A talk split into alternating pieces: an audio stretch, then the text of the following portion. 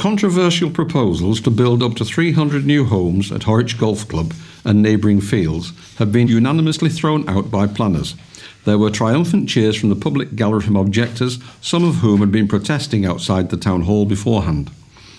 Development giant Peel's plans have been widely opposed in Horwich by residents and councillors since being submitted. The nine hole course off Victoria Road and, and, adjoining land is classed as open protected land, which should be safeguarded from inappropriate development under the Council's local plan. The decision went against the recommendation to approve the application. Horwich North East Ward Councillor Kevin McKeon urged the committee to reject Peel's proposals. He told the committee that it should reject the application on the basis that the council's local plan was as important as the national planning framework, and he gave the president of the council blocking plans to build houses on Deane Golf Club on the grounds that it would result in the loss of protected open land to the significant detriment of the character and appearance of the area. Matthew Bennett of Stocks Residents Association, which has fought hard against the application, also spoke to object.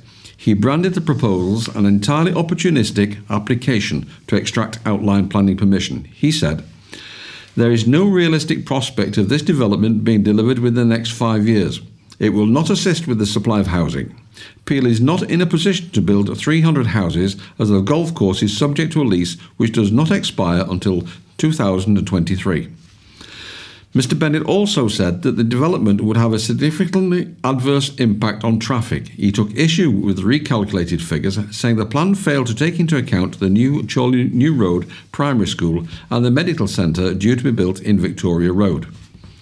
John Coxon, who spoke in support of the application on behalf of Peel, reminded the committee that the officer's report recommended approval of the plans and a supplementary document addressed some of the objections, and referred the to the issue of Horwich Golf Clubs at lease on the proposed site. He said, Peel has obviously entered into a mutual agreement with the golf club and has had discussions with trustees of the golf course. Peel would not have pursued this application if it was not confident that this arrangement could not be reached.